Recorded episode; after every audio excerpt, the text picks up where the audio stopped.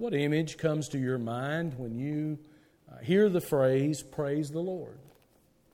Um, what, what actions, maybe we should say, what uh, um, response do you give if you are encouraged to praise the Lord? Do you believe that that involves an action? Do you believe that involves something physical uh, as such? Not saying it doesn't, but uh, this morning I hope we can see in the Scripture what's at the core or the center of God's eternal plan as we that are His praise Him.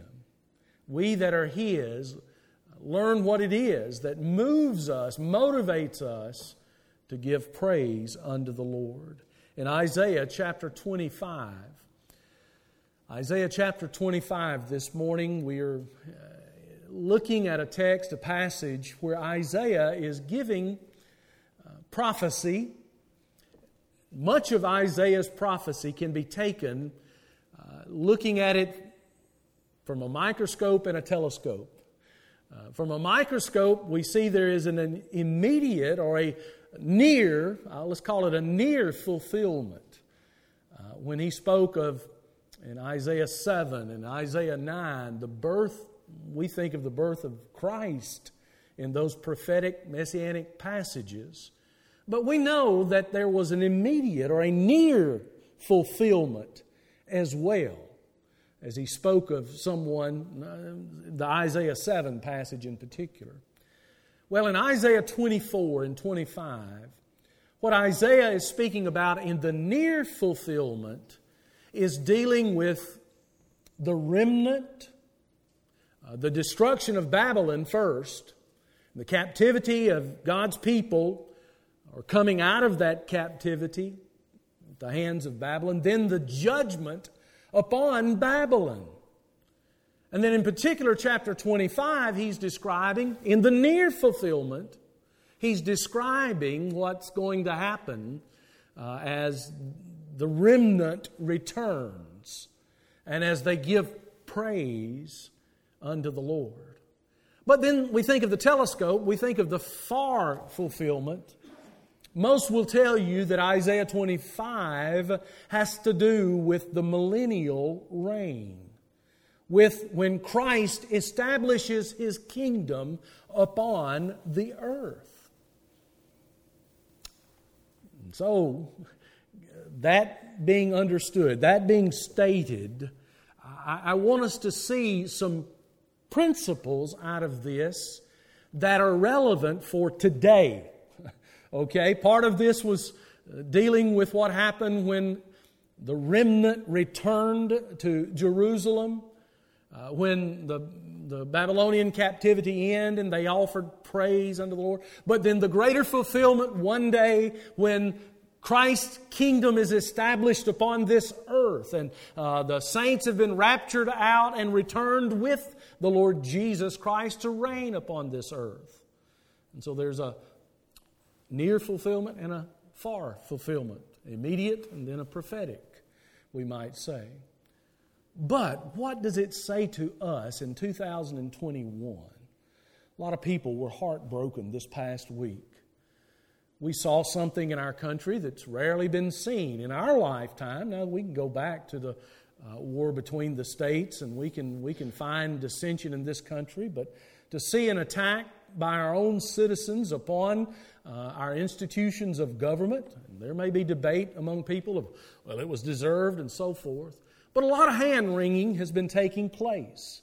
Well, I don't, I don't preach from the newspaper, and so I, uh, but I think there are some things that will be said this morning that'll give us the right focus. That'll help me. I don't know about you. Thank you for joining in while I preach to myself, or watching or standing by.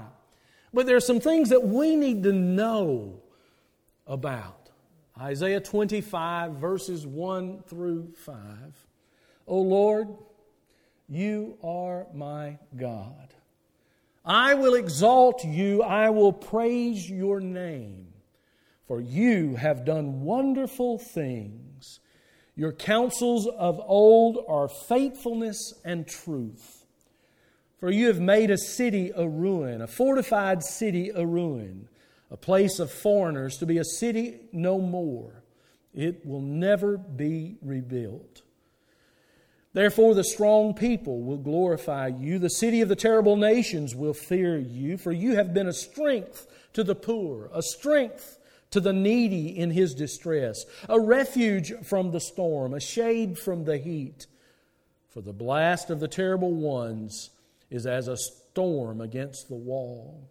You will reduce the noise of aliens as heat in a dry place, as heat in the shadow of a cloud. The song of the terrible ones will be diminished. A powerful passage all of Isaiah 25. I set out to do the entire 25th chapter, but I realized as I studied this week that uh, there's so much here, and so I'm just, just going to focus on really verse 1 and uh, highlight a few things in the next four verses. But what is God's eternal plan for us? John Piper says of this passage that it is a picture of hope. Don't worry that you can't answer all the questions about the triumph that will come. Press on with hope filled allegiance and praise God. That's what Isaiah 25 is telling us to do. That's what's going to take place during the millennium. God wills it, it will take place. Today, in the midst of turmoil, in the midst of uncertainty, what do we need to do? We rest in the hope that is ours from the Lord Jesus Christ. And we find our assurance in Him, not in a country, not in a well planned, well organized government that may have had divine and providential, we certainly believe that, origins but that seems to be more and more so today, turning away from the Lord. What do we do? Maybe this, this passage has been called to my attention over the last few days, and I uh, think you need to be aware of it as well. You are, probably have seen it yourself. But Job chapter 12.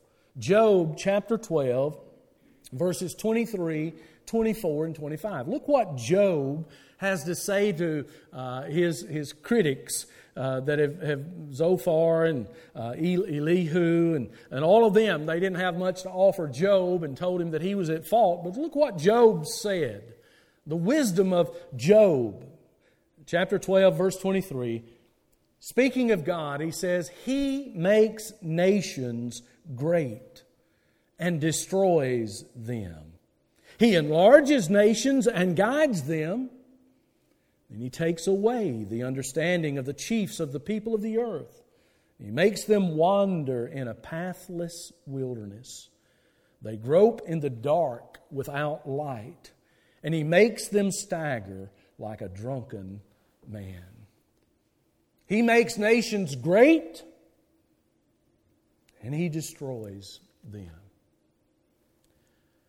Folks, our hope is not in a nation. We are not citizens of this country. If you've been born again, your citizenship is in heaven. And we're not citizens of earth trying to get to heaven. We are citizens of heaven, awaiting our Master's call to come home. What do we do until then? We just give up and say, well, let it all go to hell in a handbasket. No. What do we do? We praise the Lord. God has an eternal plan.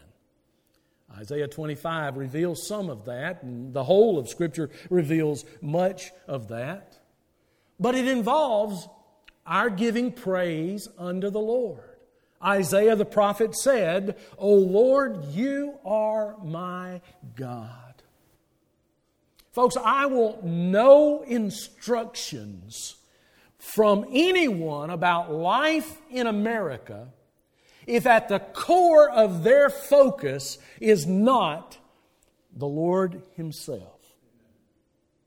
I have nothing I need to learn from them, the most conservative nor the most liberal. I want no instructions from one who does not, who cannot say, Oh Lord, you are my God. You know where the church has erred? We've listened to those who cannot say, O Lord, you are my God. We've listened too much. And so Isaiah begins in his words here with a declaration of faith. This is a song of thanksgiving, a song of praise to God. We learn from Isaiah. Yes, this is prophetic. It will take place in the millennium, uh, millennial reign. But let's see what we can learn today, believers living this. There's a declaration of faith. O Lord, you are my God. The word Lord is Jehovah or Yahweh. Lord in this text, though, I'm convinced Jehovah is God incarnate. Look at verses 8 and 9 of Isaiah 25. He will swallow up death forever, and the Lord God will wipe away tears from all faces. The rebuke of his people he will take away from all the earth, for the Lord has spoken. And it will be said in that day, Behold, this is our God. Why are we in the mess we are in, America? Because we cannot say, the majority do not say, Behold, this is our God. They'll say, We have waited for him and he will save us. This is the Lord. We have waited for him. We will be glad and rejoice in his salvation. Jehovah in the Old Testament is Jesus in the New. I hope you embrace that and understand that. And so when the prophet Isaiah is saying, O Lord, you are my God, he's speaking of faith in the Christ. He's speaking of faith in Jehovah that we would equate from a New Testament perspective as faith in the Christ, the Lord Jesus Christ. And faith in Christ is the beginning, the middle, and the end of divine worship. It's what we ought to be involved in. Listen, no man praises God who does not believe Christ. No man praises God who does not believe Christ. He doesn't trust in Him, doesn't rely upon Him. And so notice the declaration here. He says, Oh Lord, you are my God. What is he, what is he declaring? What is, what is Isaiah confessing? Well, he's confessing that Christ is God. From a New Testament perspective, we understand Christ is the revelation of God. He is the Word of God, the Logo of God, the Logos. In the beginning was the Word, and the Word was with God, and the Word was God. He's more than that. He's the image of the invisible God. But he's more than that. The man, Jesus of Nazareth, is himself Almighty God. And so, faith confesses that Jesus Christ is God. It confesses that Jesus is Christ, God our Savior. Christ is God's salvation. The matter of the whole heart Hear, hear what I'm saying. Salvation is not a doctrine. Salvation is not a religion. Salvation is not a theory. Folks, salvation is a person. The Lord Jesus Christ, that person, Jesus Christ, is Savior. And salvation is in Him. What do you do with Jesus? Not what do you do with rituals, not what do you do with a church building or a church gathering. Salvation is in Christ. And so, faith here that says, Oh Lord, you are my God. What is Isaiah saying? He's confessing that, that God is Savior. This God he's speaking of. I believe it's God incarnate in the Lord Jesus Christ. And he's saying that Christ is my Lord and my God. Jesus Christ is my God because He's my Creator. Jesus Christ is my God because He's made Himself my God in the covenant of grace. He's my God because I bow to Him and receive Him as my Lord and my Savior, the God of my faith. I take His yoke upon me gladly and I serve Him. There is a declaration of faith here. And as we learn how to praise God, it begins with that declaration. Oh Lord, you are my God. I ask you this morning, can you say that? Lord, not just some higher power. So sick of these football players that talk about the man upstairs. They know nothing of Jesus. These politicians that want to give a little bit of a, a, a glance toward the, the heavenly heavens as though they have some key and yet they know nothing of Christ. Oh Lord, you are my God. Can you say that? Not some religious cute phrase, but can you say, the God of the Bible who redeemed me by the substitutionary work of Jesus Christ. You are my God. Can you say that? But his next statement, the, well, statements, two of them, are a, uh, let's call them the determination of faith. He says, Oh Lord, you are my God. What do you do? What's, if He's your God, what are you doing? I, I ask the church that. If we can say He's our God, what are we doing? Are we wringing our hands and saying, All the Republicans have lost it all? We should have never put our trust in them, nor the Democrats, nor the Whig Party, nor the others. And there won't be a third party that we can trust in either for our help. It's in the Lord God alone. What are we to do? Lord, you are my God. I will exalt you. Here is the determination of faith. It's the determination of every believing heart. You are my God, therefore I will exalt you. What does it mean to exalt God? Now, look, we cannot add anything to God. When we're told in the New Testament to magnify Him, we're not making Him bigger than He is. What does it mean then to exalt the, Lord? Well, one, it means that we ascribe to Him the whole of salvation. Salvation is of the Lord. Ephesians 1. Brother Steve dealt with Ephesians and the prayers of Paul there. But in that those first few verses there, salvation, my friend, is of the Lord, not of the church. We have the gospel message, I hope we're giving it, but it's of the Lord in its purchase, in its performance, in its preservation, in its perfection. It's all of the Lord trusting Him. What does it mean to exalt Him? It means to ascribe salvation to Him alone. The whole of salvation is in Him. Anybody that says salvation is of the Lord partly, and of the of the people partly, and of, uh, of ritual, sacramentally uh, partly, and such, they're not exalting the Lord. They're taking away from the Lord. You hear me? They're taking away from. What does it mean to exalt It means we trust Him with all of our cares, all of our affairs, casting all of our cares upon Him, for He cares for us. It means that we submit to Him and, and we give ourselves over to His will. And we follow Him wherever that may be. He says, I will exalt you. You're my, you're, oh Lord, you are my God. What do I do to that? What I, how do I respond?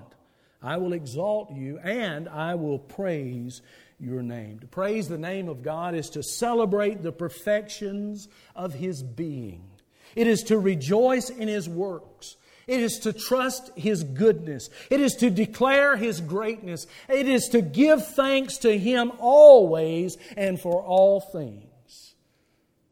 Do you praise His name? When Isaiah says, I'll praise your name, he's saying, That's what I ought to do. That's what I want to do. That's what I'm determined to do. Are we? Inwardly, publicly, practically, continually praise Him? That's the determination of faith. We see the declaration of it, Oh Lord, you are my God.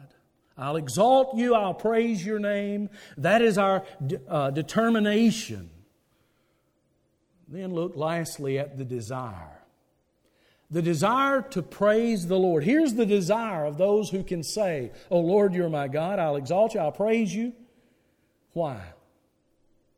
For you have done wonderful things. Isn't that great? He's done wonderful things. And Isaiah goes on to list, I think there are at least four here in verses 1 through 5. That's why we have to stop. But four wonderful things. Number one, what's he, what, what, what's he saying? What's, he, what's his desire to praise the Lord about? Well, first, he says, Your counsels of old are faithfulness and truth. We praise the Lord. Our desire is to praise the Lord for the wonderful thing of His everlasting counsel of grace. Your counsels of old are faithfulness and truth. I don't know much about the everlasting counsels of God, but I know this. Here's what little I do know, or some of what little I do know.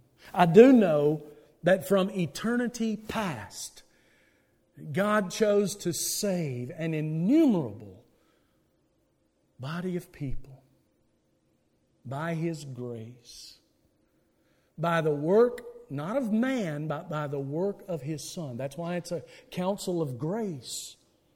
Your counsels of old are faithfulness and truth. We don't know all that went on in that council of old, but we know this of what's been revealed to us through the Scripture that in eternity past, God chose to save a certain people who believe upon the Lord Jesus Christ, who trust in Him. And Jesus Christ is the surety, the certainty of that work, of those that believe. And he redeemed them how? With his own precious blood.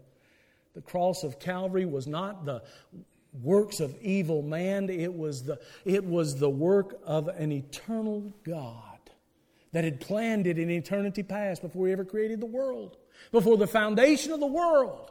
God the Father chose to give his Son to pay the price and the Holy Spirit of God applies that. As the Word of God is preached, the Spirit of God convicts and draws you to salvation. Have you responded? The work of the triune Godhead God the Father, God the Son, God the Holy Spirit. God the Father planned it, God the Son procured it, God the Spirit applies it. Are you responding? Whosoever will may come. These things were fixed in the eternal purpose of God. We praise Him because of the counsels of old that are faithful and true. That's God's eternal plan. God's truth is our assurance that He will do all that He's planned, all that He's promised, all that He's purposed in His covenant of grace to us. And there's no political party, there's no government.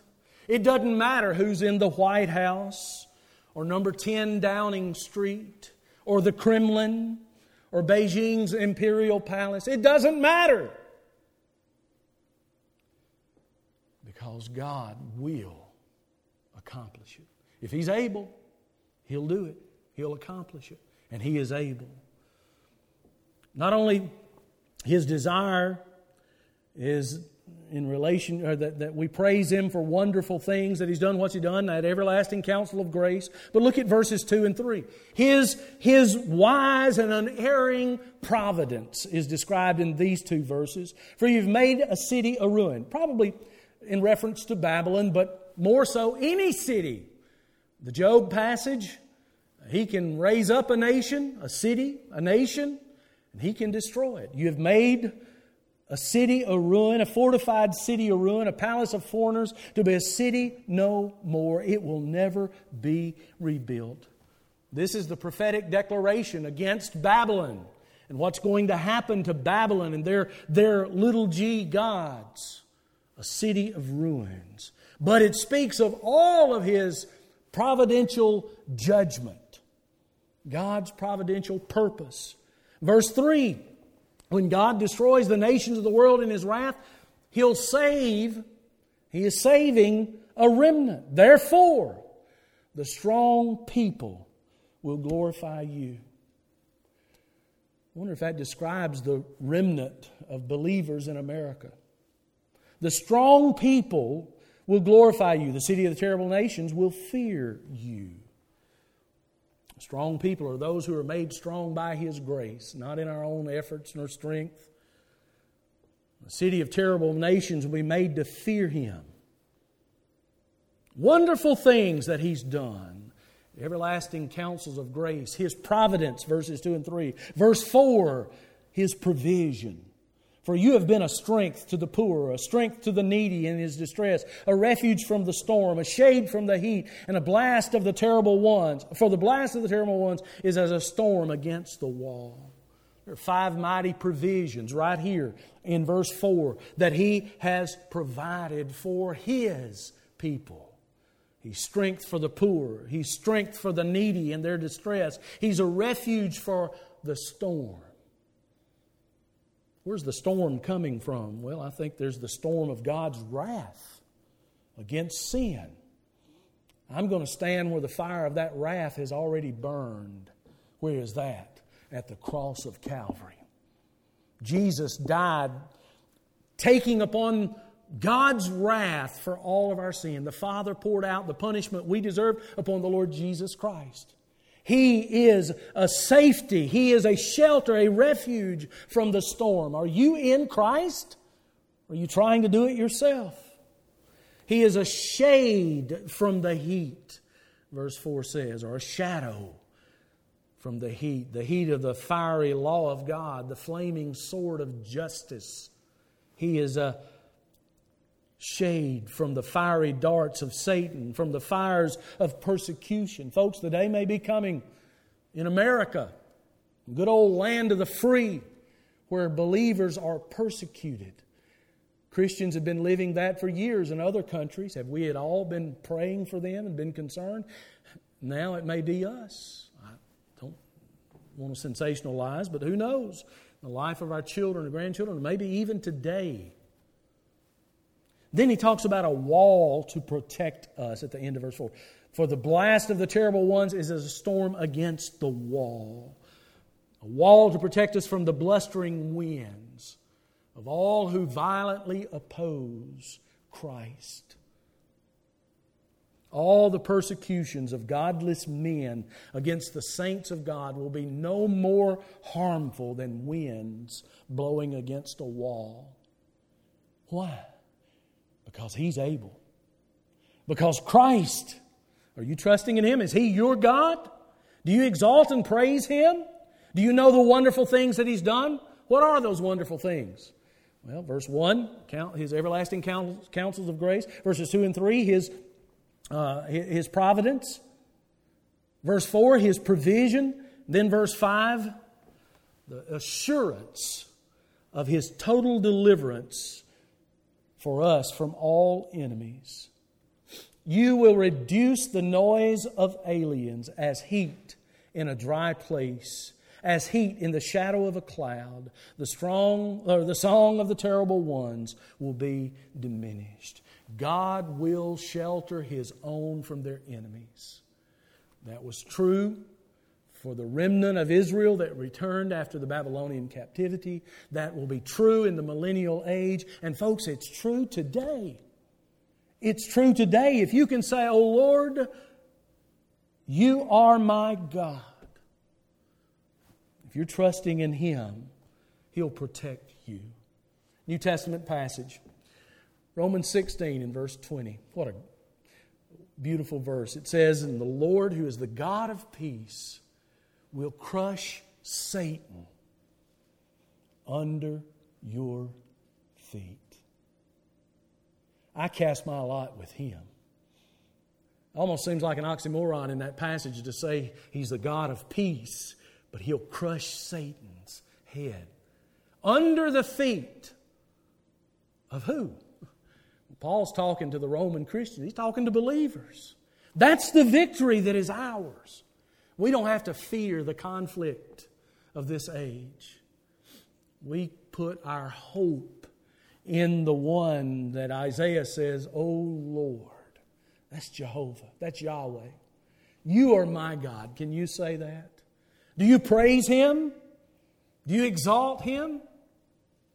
Do you know that He's done wonderful things? And can you say of those wonderful things that He's done in your life? He's worthy to be praised. In faith, we praise Him because He saved us and He has secured us. We are safe in the arms of Jesus. Are you? You trusting in Him? Maybe this morning He's revealed in your heart that your faith has been in things or in yourself or, or maybe in some religious ritual or maybe in some religious deed, maybe in a church membership or a, a baptism or, a, or partaking of the Lord's Supper or something along those. You think those things make you right with God? Are you trusting in Him and Him alone? Let's pray. Father in heaven, we thank you for these assuring words of hope, for what you're going to do one day for the believing remnant, for what you did in times past for Israel, but what you'll do right now today for us. Death is not our enemy. Death has been defeated by the Lord Jesus Christ, as this Isaiah passage says. And Father, you'll wipe away tears from all faces. Doesn't mean we won't cry, it just means you'll wipe them away. And so, in these days of uncertainty, when many are panicking because of what's happening in this country, and many are, many are afraid of what tomorrow may bring, May we be able to say with Isaiah, O Lord, you are my God. And your eternal plan is that for those that can say that, to exalt you and to praise your name. Enable us, strengthen us to do that, is our prayer. I pray for that person who's listening or watching this morning and has not trusted Christ. I pray that your Holy Spirit would convince them of sin, their sin, and righteousness, that they are unrighteous and that you are a righteous God and require righteousness, and only through the righteousness of Christ can they be reconciled to you. And judgment, judgment to come, but the judgment that was executed in Christ when you poured out your wrath for all of our sin.